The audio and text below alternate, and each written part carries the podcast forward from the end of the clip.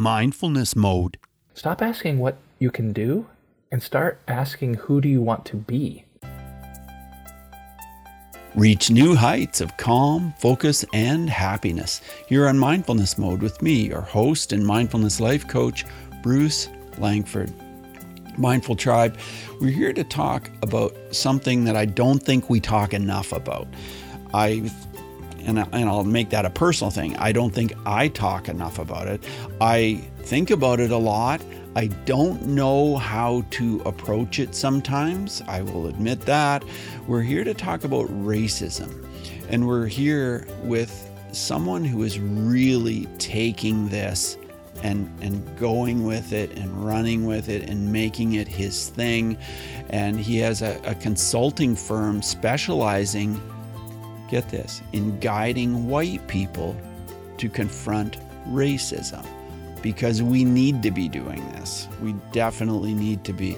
As a trusted advisor, he guides executives, people managers, and dedicated change agents at Fortune 500 companies, startups, and nonprofits. He's a sought after professional speaker, a panel moderator, a leadership coach, and facilitator of difficult conversations. I'm here today with Jared Karol, and I'm very excited to talk to you, Jared. Thanks so much for being on the show today. You're very welcome, Bruce, and, and thank you for having me, and thank you for that warm introduction. Yeah, it's very, my, very great to be here. My pleasure. So, are you in mindfulness mode today? Oh, I'm well. I was about to say I'm always in mindfulness mode, but that would be probably a stretch. I try to be always yeah. in mindfulness mode, but today I am. You definitely sound like it. You seem like it, and you have a mindfulness mode kind of voice. I've oh, noticed that. Yeah. Okay. Okay. I, will take that. yeah. You have a great voice. I think you have an awesome voice. Uh, going on with your with your bio here, it says Jared's storytelling approach inspires and influences individuals and groups worldwide. He's an avid reader, an accomplished musician, and an active meditator. And he lives with his family in the San Francisco Bay Area. And I would think it probably isn't that easy to find a white person who can talk about racism and is an expert in this field. And so I would expect you're very much a sought after speaker and and uh, panel you know participant and that kind of thing is it true are there very few people like you that do what you do jared yeah there thank you there there aren't that many I, I would be remiss if i were to say i was the only one because um, there are there are some big names out there. Um, so, for example, Robin DiAngelo. A lot of folks have heard of her with her her books, uh, White Fragility. Um, there's Tim Wise, uh, who is out of the South, I believe, New Orleans or Mississippi. He does a lot of speaking um, and and podcasting about uh, racism and, and anti-racism. There's John Biewen who uh, he had a, a, great podcast a few years ago called Seeing White. So really a an introspection and a reflection on what does white whiteness mean. So those you know those are three very prominent people who've been doing the work for you know for quite a quite a long time and doing it well.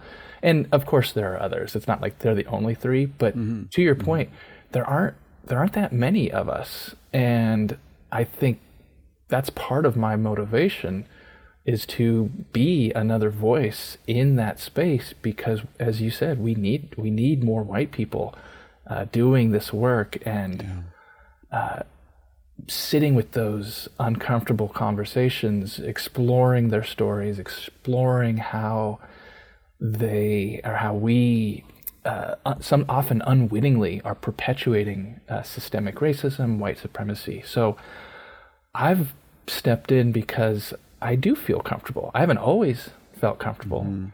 but over the years, and, and largely due to mindfulness, which I'm sure we'll we'll get into quite yeah, a bit, yeah. um, gotten to a place where, yeah, not only do I feel comfortable, but I feel I'm in a place where I can help other, especially white folks, get to a place where they feel comfortable, and we can actually have the conversations that will lead to to action and, and change. Well, I think you're extremely courageous and extremely strong. And in your book, very vulnerable. You are being very vulnerable in your book. And, and we're going to get to that. But what does mindfulness mean to you, Jared? And especially when it comes to this topic? Yeah. Gosh, it means so many things, Bruce, but I'd say if I were just to capture it in, in kind of one phrase, mindfulness to me, in everything, but it's, but it's particularly when we're talking about racism, means staying present. Mm-hmm. Right? I think anyone, I'm sure your listeners know, yeah. you know, mindfulness is about staying present with whatever's happening now yes. and now and yes. now, right? Uh, and that's hard to do anyway, but especially if there are ideas and perspectives and truths that we aren't familiar with, don't want to uh, believe, struggle with, then it makes it extra challenging. And so for me, it's like, all right, how do I sit with that uh, unfamiliarity, discomfort, and observe what's going on around and inside me so that I can be as impactful in the conversations and the contexts um, that I need to be. Well, it was so interesting in your book. And when I say vulnerable, I really mean that. Like you talked about how when you were back in university and you were in a class and you were just, you thought you were, you were giving a compliment to the Filipino women in the class, and you said you had always thought Filipino women were hot, and and then later you look back and thought, oh my gosh, what did I say, and and everything else. That's being pretty vulnerable, Jared, to put that in your book. Was that difficult to tell that story and include it in the book? Yeah, thank you. Um, you know, Bruce, not really, and because by the time you know that was thirty years ago. Yeah 29 actually. It was uh, you know spring of 92, which people who know their history, you know, that was the the Rodney King uh, right as they call it, you know, riots. Um, so that was my freshman year in college, mm-hmm. and you know, I was a, a, partier. I was a college athlete. Uh, I didn't I didn't get it.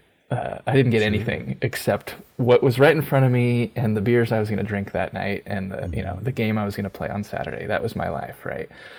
And so, um, you know, if you would have asked me that question maybe 10 years ago when I first started really kind of telling these types of stories and getting them out and becoming publicly vulnerable, then yes, I would have said it was hard. But because I've been doing it now, telling those types of stories on the page, on the screen, in person, you know, for gosh, yeah, going on 10, 10 or so years, it, it becomes easier and it becomes just mm-hmm. kind of what I do. So, that said, though, it still is awkward and it's still mm-hmm. uh, embarrassing. And that's kind of the point. If I can tell those stories and someone reads them, they're each whoever reads that's going to have something that's similar. It might not be as extreme, it might not be the same dynamics, but it's going to be something that they did that maybe they're not so proud of that right. and they can see ah i see he's he's processed he's changed he's evolved he's learned. Yeah. um, and that's kind of the point you know how can i be a, a, what i call a possibility model? Yeah. Well how did you jared evolve to this place where now this is your work? This is what you do. Yeah gosh you know do we have a six six months or so to, to chat? Yeah.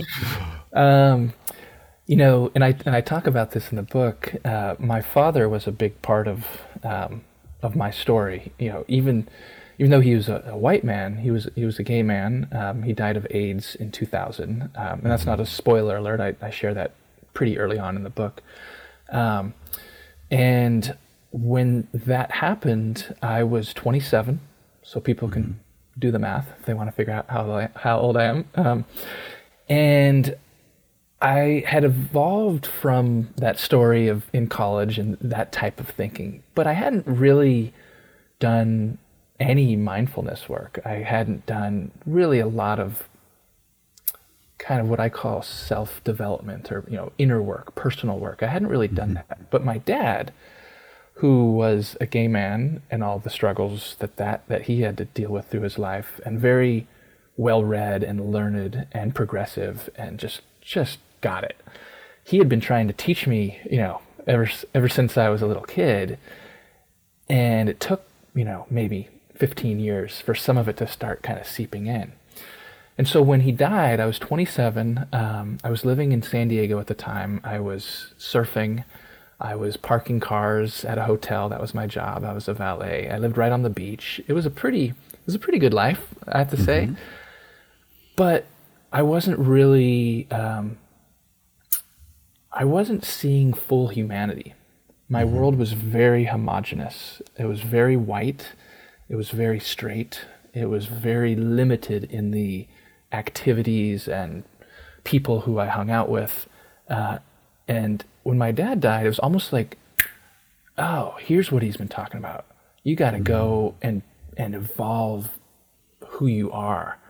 And mm-hmm. so I decided, you know, I don't want to be that guy anymore. I don't want to be the guy who doesn't know, who isn't interested, who doesn't care, who uh, dismisses, who is in this kind of tunnel vision. And so uh, I moved up to San Francisco, started teaching, um, eventually got into a job where I taught a social justice curriculum, mm-hmm. which there's a whole mindfulness part of that too, which we can explore.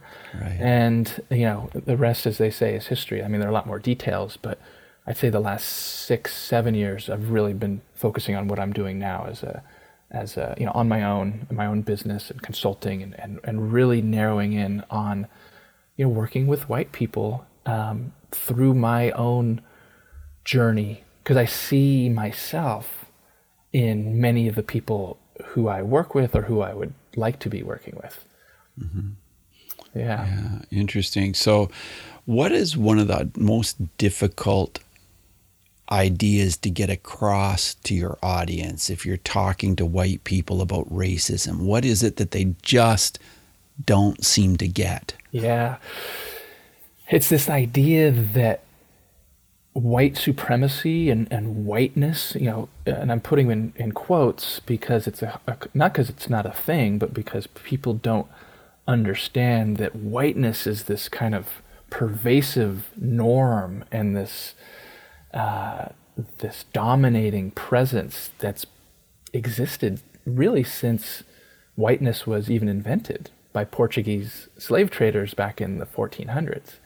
Mm. So I think to answer your question, the most difficult part is when I or anyone talks about white supremacy, white privilege, uh, any of these concepts, people take it personally. They take it individually and they say, wait a second, I'm not a racist. Wait a second, I've never said the N word. Wait a second, I have black friends. Wait a second, I donated to Black Lives Matter.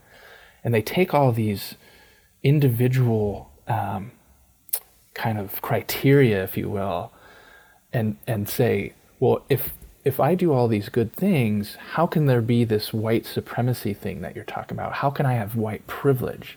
And that's that can be a difficult conversation for people to enter into because there's so much resistance, there's so much defensiveness. Mm.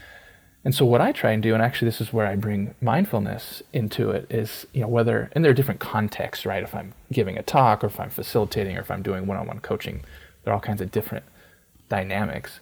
Mm-hmm. But generally, is you know, tell me a little bit more about why you're feeling that way. What's coming up in you? Why you feel the need to, uh, you know, to be defensive, right? So it's this combination of challenging, but also supporting, uh, that I think is a real important dynamic for me, and I would say for other people doing this work. Well, I uh, feel like I can't avoid the fact that I'm white and I have white privilege. It's just the way it is, isn't it? Isn't that true? Yeah. I don't. Well, I, I don't feel particularly good about it. I mean, it's just it is is what it is. I I I want to embrace people from other cultures and I want to understand them and I want to, uh, I'd love if I could make things better. Mm-hmm. But the fact is, it's it's a really difficult thing. You have really embraced this, so you have way more understanding than I do about mm-hmm. how to do that and how to go about it. Yeah, well, and I say this in the book. You know, one of I have kind of four you can call them pillars. I call them lenses through which I kind of view the world. Uh, one is mindfulness, of course. Um, storytelling is one. Um, EQ, emotional intelligence, right? And those three are the ones that kind of, okay, how do we go about in our conversations, in our workplaces, in our relationships? How do we understand um, how we're interacting with people in ways that are mutually beneficial, that aren't harmful, that aren't uh, um, oppressive, that aren't marginalizing voices, that aren't um, gaslighting people, which is, you know, making people uh, think that their truth isn't their truth. Mm-hmm. So those are all important, but the foundation of it is social justice. And so going back to my dad, and when I first moved up and started teaching, you know, social justice principles around who has the power and what are they doing with it, um, the difference between equity and equality, um, historical, excuse me, historical oppression and marginalization. If we don't have this foundational, at least, at very least, appreciation or understanding that it exists, then we're going to enter into these conversations and these situations um, with insufficient understanding and information about what we're really talking about. And I think for white people, because we have the privilege of being, you know, kind of on the upside of power, right? The dominant group, the, the winners in history. We use that and we say, well, you know what? This conversation is too uncomfortable. I'm out. Mm. Where what I'm challenging people to say, to shift is say, this conversation is really uncomfortable and I'm in and I'm going to stay and learn and get better and be better. And that, that's the challenge. And I've seen more and more people stepping up, which is encouraging. Hmm, that's great. So, where does the responsibility lie? I assume it lies with every single one of us, but is it more so with like if you're a CEO and you have a company or you're a team leader or you're you're you know working in that leadership role, is that more an area where you can make a difference? Yes, I mean yes, yes, and to all your questions, right? Um, it does. So the, an important distinction, um, and they're interrelated, is that we have to think of racism as a system. You know, when we hear the phrase like systemic racism, institutionalized racism, right?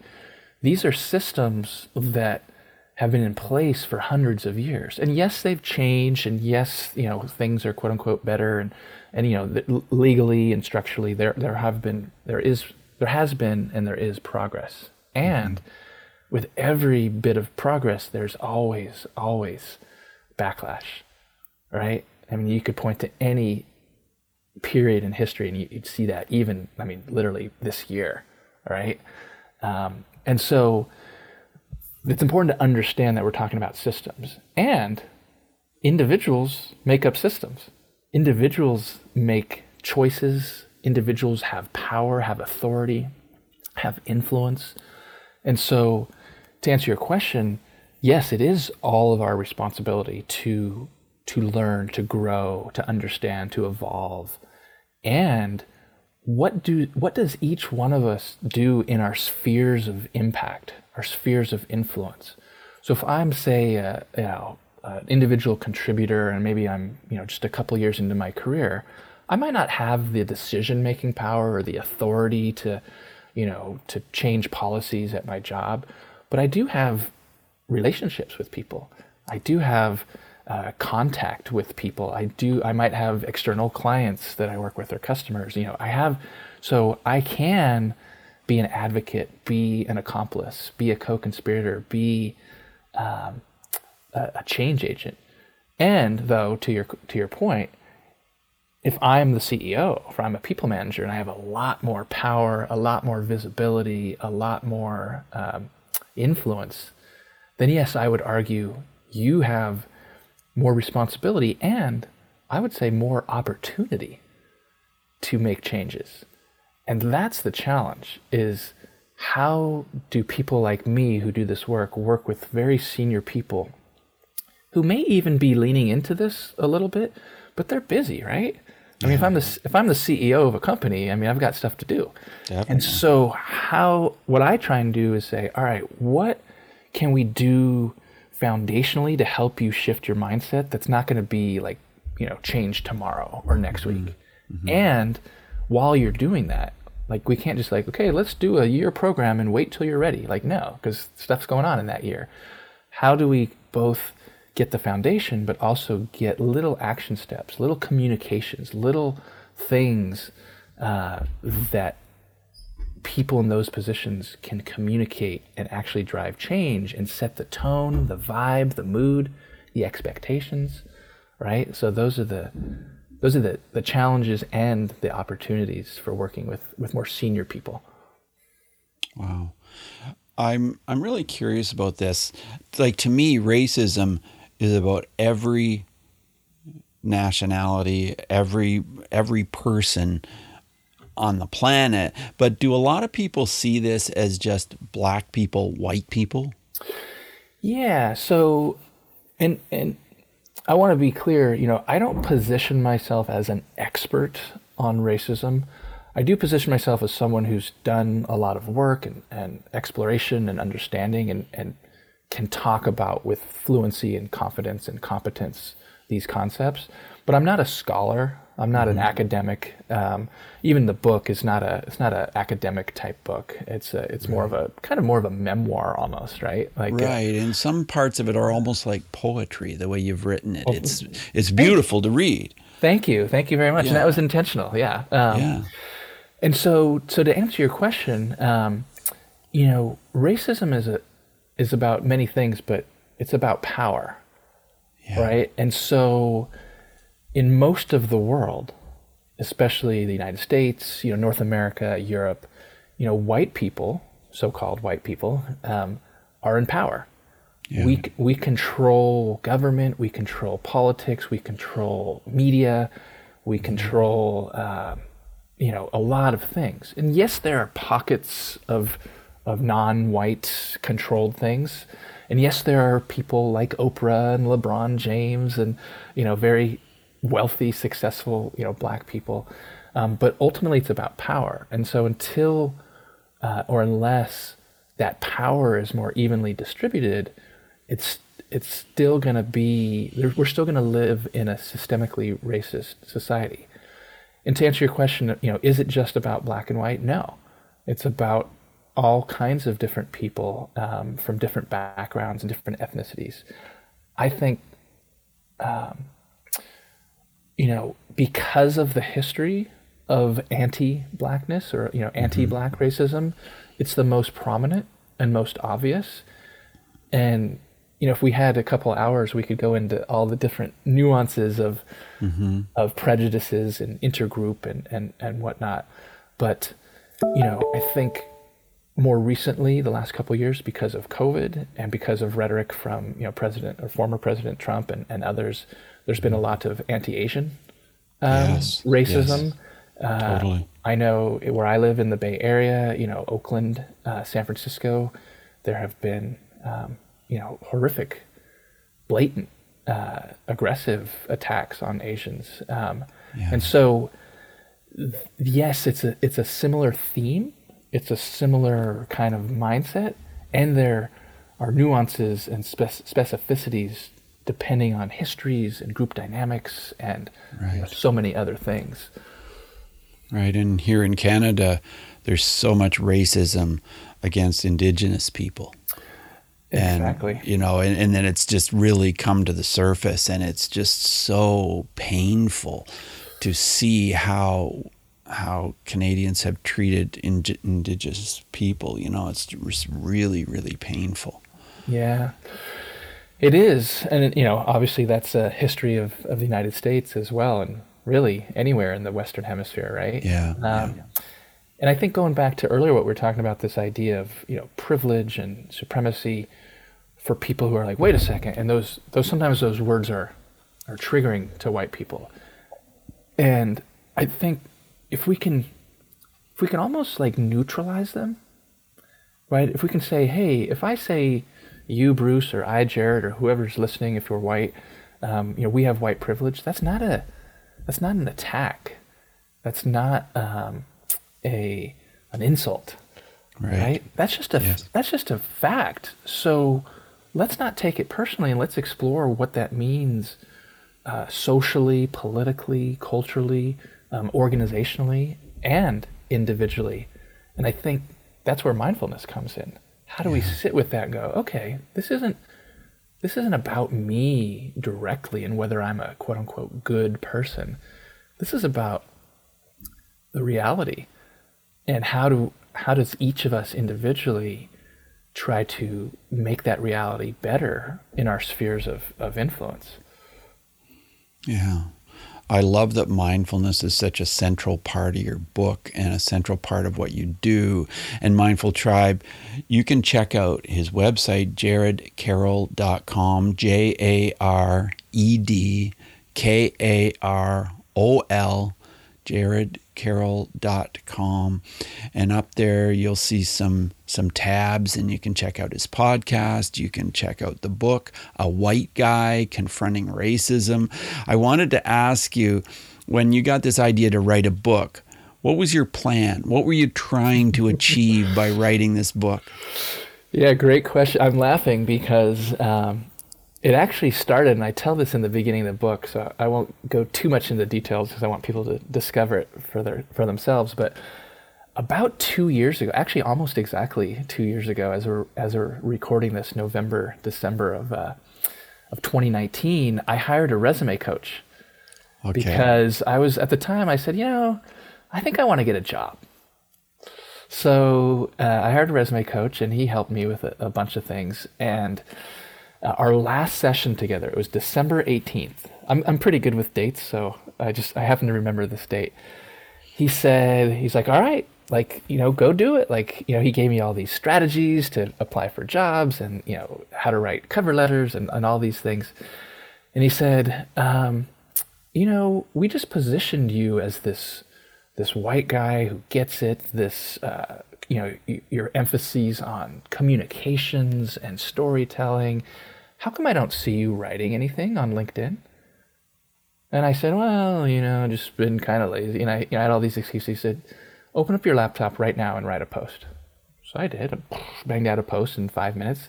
He said, I want you to write a post every day until you get a job. I'm like, okay, I can do that. So starting December 18th, 2019, for about a year. So I never did get the job, but I just started writing. Uh, and it was pretty easy because I'm a writer. Like it wasn't that I was afraid. I just kind of got lazy, right? You kind of Yeah. get into these habits of in- inactivity, right? Yeah. And so, you know, January, February, March, I'm writing and I'm writing about race and my dad and LGBT and mindfulness and storytelling and empathy and compassion and vulnerability, like all these things. And pretty much every day, I don't know if I wrote every day, but, um, and probably around May, even before uh, George Floyd was murdered, a couple people said, like, dude, you got to write a book. Like, put this stuff into a book. I'm like, yeah, you know, whatever.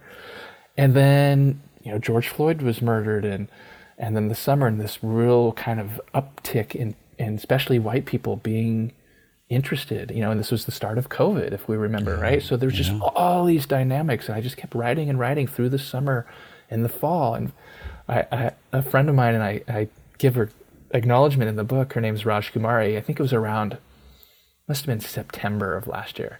She was basically like every post I'd write, she'd be like, Jared, book now. so like they were people were demanding, you know, like and it was it was all in good nature and they were just saying like this this is too good to not be captured and mm-hmm. and and structured in a way. So, you know, finally about a year ago I said, "All right, let's see what I got." And I looked at, you know, all my stuff. I had like 300 posts. Uh, and I call them vignettes, these little, as you said, kind of little pieces of poetry almost. Yeah. I said, all right, what do I do with these? Oh my gosh. Right. And so I started organizing by theme and, and, and tone. And, and it took several uh, rounds of editing and sorting and organizing. And then I finally had like, okay, I've got these 10 sections. And then it, from there it was like, all right, that's like ninety percent of the book, and I just I wrote a uh, kind of a longer narrative piece to to introduce each one. I wrote an introduction, and boom, there you go. There you go. You have it. That's great. You must yeah. be so excited that the book is uh, is a real thing now. Uh, oh my! I mean, if if, if people could see, uh, you know, if this was on video, they'd see, you know, six boxes of, of books behind me. I just did a, a print run from my local my local guy, um, to, mm-hmm. you know, mm-hmm. to go to local bookstores and, and sure. other things. Um, so yeah, it's it is really exciting. And Bruce, you know what's interesting? And this is, I think, mindfulness because I've tried to really center mindfulness throughout this whole process, it kind of feels natural. It kind of feels like, yeah, this is what I do. This is who I am now. I've published a book. Not in an arrogant way, but just like, yeah, like this is what I'm meant to do. I'm feeling like there's nothing arrogant about you, Jared, at all. you know, you know, and I was going to ask you, is there an example of an attack? Have you been attacked? because whatever, because of what you've said, because of the work you do, because I would expect that you probably have. Because, and I, I will say that I felt kind of attacked because I talked about racism on my show different times. And, and then I got a message how come you're only talking about racism with black people? That's not right. And then I'm like, oh, but just a minute. I've talked about racism with white people too. And then I kind of felt like, hey, I've just been talking about racism with white people and not enough black people. And oh dear, you know, and, and then all of a sudden I'm kind of getting attacked. And so you probably understand where I'm coming from with that, right? I totally do, Bruce. And you bring up again, if we had you know hours or weeks to discuss, there's so many nuances to what you're sharing. But I think the big takeaway for me, so so the answer to your question, yes, I have been, and and this is something I state uh, state in the book, and I, I'll tell anyone, any white person who is willing to listen, my discomfort, my uh, the fact that I get criticized, that I get attacked, that people question my motives, my character, my my ability, all that I have to absorb. I have to absorb that. Doesn't mean it doesn't hurt, doesn't mean I don't have feelings, doesn't mean I don't get triggered, doesn't mean I you know, all that happens, but because of mindfulness, we absorb that, we sit with it, we we sit with it so we can respond mm-hmm. instead of react. Mm-hmm. Um, and I will say to people, that is nothing. Anything that I will receive is nothing compared to what black people and other people yes. of color experience every day of their lives. Yes. I think that's really important. And so I've chosen, as we've been talking about, to do this work because I have something to say. I have, uh, um, you know, commitment and motivation, um, which is really based, Bruce, in, in humanity. For so much of my, you know, first two and a half decades of life, I know now, I didn't at the time, but I know now I was limiting my own and humanity and my ability to see others full humanity because of my kind of almost like I was wearing horse blinders, right? This is what I do, this is who I am. I'm an athlete, I'm a drinker, I I'm a sports guy. I don't care about any of this other stuff. And it's like, wow, how limiting. And so I understand that people will criticize me. In fact, it would be silly to to not um, go to go into this work thinking it's just going to be like, oh yeah, this is easy. No one's going to have a problem with it. Of right. course, of course they are. And actually, I've hired a coach. I've hired a black woman um, who does anti-racism work as a coach to help me just stay in my integrity. To um, st- and she has a mindfulness uh, angle and practice as well, which is mm-hmm. of course really helpful to navigate the the inevitable uh, questions that I'm that I do and will continue to get. Interesting. Yeah, I'm not surprised that you have a coach. I I know that when uh, we connected about you being on the show, you said about the chapter in your book called Confronting Racism with Mindfulness. And you said you'd be happy to read a few excerpts. Yeah, in, I would love in, from that. Would you do that? Yeah, I would love to do that. Thank That'd you. Great. Yeah, I'd love that. Um, I'm going to read this one because I think it's most central to to what we're talking about. It's called um, the inter- interconnectedness of mindfulness and racial justice. We would all do well to pay closer attention to the interconnectedness of mindfulness and racial justice. Mindfulness allows us to be awake to the present moment that's happening now, and now, and now. Mindfulness keeps us in a state of equanimity, which allows us to respond, not react, to racial injustices that are happening and continue to happen all around us. Mindfulness helps us remember that we are not our emotions, that passion is not the same as purpose, that detachment from our views is good because it allows us to believe what we believe with clarity and commitment. Mindfulness shows us we are more impactful and effective when we move past the bomb throwing stage of the revolution. Mindfulness puts us in a position to influence and persuade with conviction and believability helps our credibility and validity. Mindfulness helps us declutter our thoughts, prioritize what needs to be prioritized, and speak and write with precision and relevancy and power. Mindfulness connects us to ourselves and others, builds bridges across differences, deepens trust, keeps us from going astray and devolving into argumentation, reminds us that debate is not the same as dialogue. Mindfulness makes it clear that we will not affect change in the world until we understand ourselves. So well spoken. So so uh, so well worded. Thank you so much for that. You're you're welcome. Yeah. Um, yeah. You know, I write. I love reading my stuff aloud um, yeah. because I write kind of as I'm thinking. I almost mm-hmm. write uh, as I'm speaking. Mm-hmm. And so it was an interesting set of exercises with my editor. You know, we spent 10 or 12 weeks, you know, kind of just going through each chapter and, mm-hmm. and it was it was great because you know, his job is to make it more concise and tight and consistent. Mm-hmm. And, and I said, well, hey, I write kind of in a stream of consciousness style. So yeah. let's, let's find a compromise where you know, you do your job, but you still allow me to, you know, have the voice, which which he did brilliantly. Um, actually, a, a Canadian, uh, oh. out, of, out of Montreal, yeah. So, oh, interesting. Um, so yeah, it was it was really fun to to work with with him over you know a two or three month period. Wow, that's really really cool.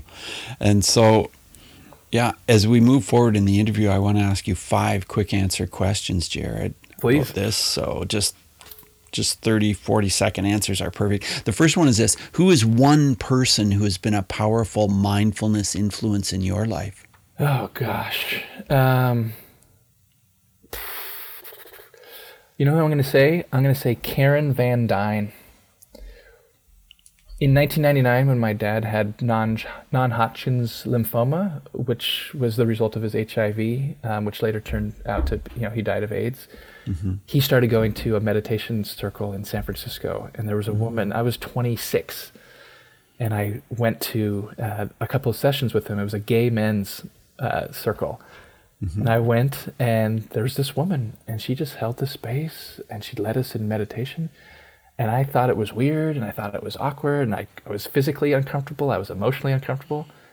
But I know now, 22 years later, like that was the beginning of it all. Wow. That's very interesting. How has mindfulness affected your emotions or how you deal with your emotions? Yeah, it's it's helped me be less volatile. Uh, it's helped me be able to sit with discomfort, whether it's with my family or kids or doing this work or, or what's going on in the world. Um, yeah, it's helped me this, you know, as you know, and I'm sure your listeners know, this idea of impermanence. Mm-hmm. It's it's gonna pass. It's always gonna pass. And so, how do we get through those moments of discomfort with equanimity and with composure and integrity. Tell us how breathing is part of your mindfulness practice. I breathe every morning. Uh, in fact, this morning, maybe an hour before we're recording this, um, it's central. Uh, it's something I always remind myself if I'm whatever in a in a tense situation or in a nerve, you know, if I'm anxious to speak or or you know facilitate a group of of maybe less than welcoming people, breathe, breathe, and it uh, it always brings me back to to that centering where I can do my best work. I highly recommend your book, A White Guy Confronting Racism, because it's very much a mindful book. Very much. Are there any other books you you would recommend, Jared? Oh gosh, you know, do we have do we have weeks? I, am an avid reader, Bruce. Um, mm-hmm. Anything by Pema Chodron. Yes. Anything by Thich Nhat Hanh. Um, uh, I am a subscriber to Tricycle, the Buddhist review. Um, okay. I get the, the, daily Dharma in my inbox every morning, which is a perfect, you know, consumable dose of, of mindfulness and Buddhism every morning. Um, a book that I really loved was by uh, an author called uh, Shanti uh, Garbha, and it's called "I'll Meet You There," and it's the mm. interconnectedness of of um, empathy, mindfulness, and nonviolent communication really powerful. I'm also really interested in uh, works, books by by Black folks who have, because um, I think we know, especially in the West, you know, in the West, mindfulness can be a very kind of white uh, yes. space, right, or Asian yes. space, because that's where its origins are. But I'm really interested yeah. in how Black people um, kind of bring mindfulness into their practices and their mm-hmm. racial justice. So there are three books that I really recommend. Um, Rhonda Magee, The Inner Work of Racial Justice. Mm-hmm. She's a mm-hmm. law she's a law professor at USF in San Francisco. Mm-hmm. Uh, Ruth King, Mindful of Race. She talks a lot about the difference between discernment and judgment, which is mm-hmm. really powerful. And then a book I just read like last week, which is really powerful. Um, Zenju Earthlyn Manuel, The Way of Tenderness. Mm-hmm. And she's a black queer woman, and she brings in all of those identities into her mindfulness practice and some of the struggles she had about, you know, basic mindfulness principles of of no self and you know letting go of identity with being a black queer woman in the world and what that what that looks like.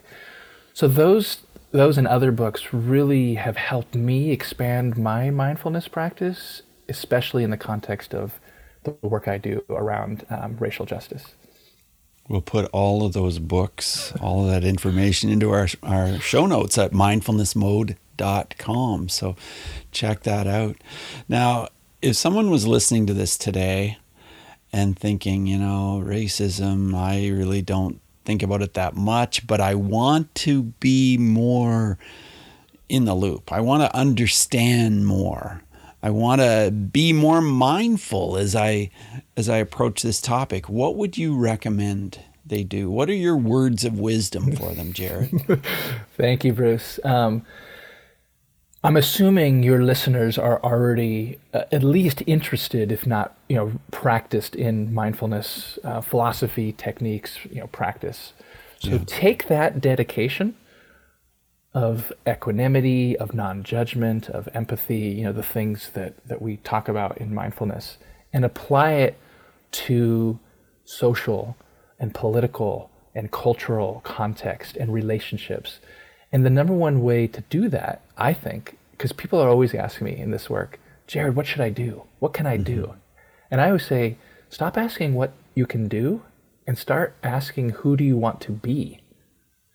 Because if you really commit and you really are interested in changing and being a part of you know a new world you're going to figure out what to do because you're going to change who you are. And so to do that start if you listen to podcasts find podcasts about racism by black people. If you read books read some books i just recommended. Read books by uh, by black people and other people of color um, if you're watching, uh, you know, documentaries. Watch specifically documentaries about race and racism and, and oppression. So we have to start um, normalizing our day to day consumption of our media, of our news, of our politics, because otherwise we're just going to stay in our bubbles and hear the same voices. And so if we start to do that, and we start to hear all these different perspectives that maybe initially we're unfamiliar with, over time we start to go, oh yeah, that makes sense. And then when we see people at work or our family or our neighbors, we can make the connections of what we've heard and absorbed with what we're observing and go, ah, now I see it. And so that might not be the most satisfactory answer to your listeners because it's not like a go do these three things by next week, but that's really what the path is about. Jared, thank you for all the work you do with mindfulness, with racism, and thank you for being on the show. I really appreciate meeting you, knowing you, and uh, and hearing you share your message. You're very welcome, Bruce, and thank you for for inviting me and doing the work you do. I appreciate you. You're welcome. Bye now. Hey, Mindful Tribe, thanks for joining me today. Great to have you with us, like I mentioned. Are you looking to feel more relaxed? Would you like to feel more focused? Would you like to feel less anxiety and less stress? Well, I have something for you. It's a free guided meditation I've created. It is called Waves of Content, and it truly can bring you more calm, it can help you to feel more relaxed and uh, calm your mind, relax your body. Like I said, it's called Waves of Content, so it's yours free. Just go to mindfulnessmode.com slash waves of content. Enjoy that guided meditation, and I hope you have a fantastic New Year celebration. All the best to you. Take what we've learned today to reach new heights of calm, focus, and happiness. Stay in the mode.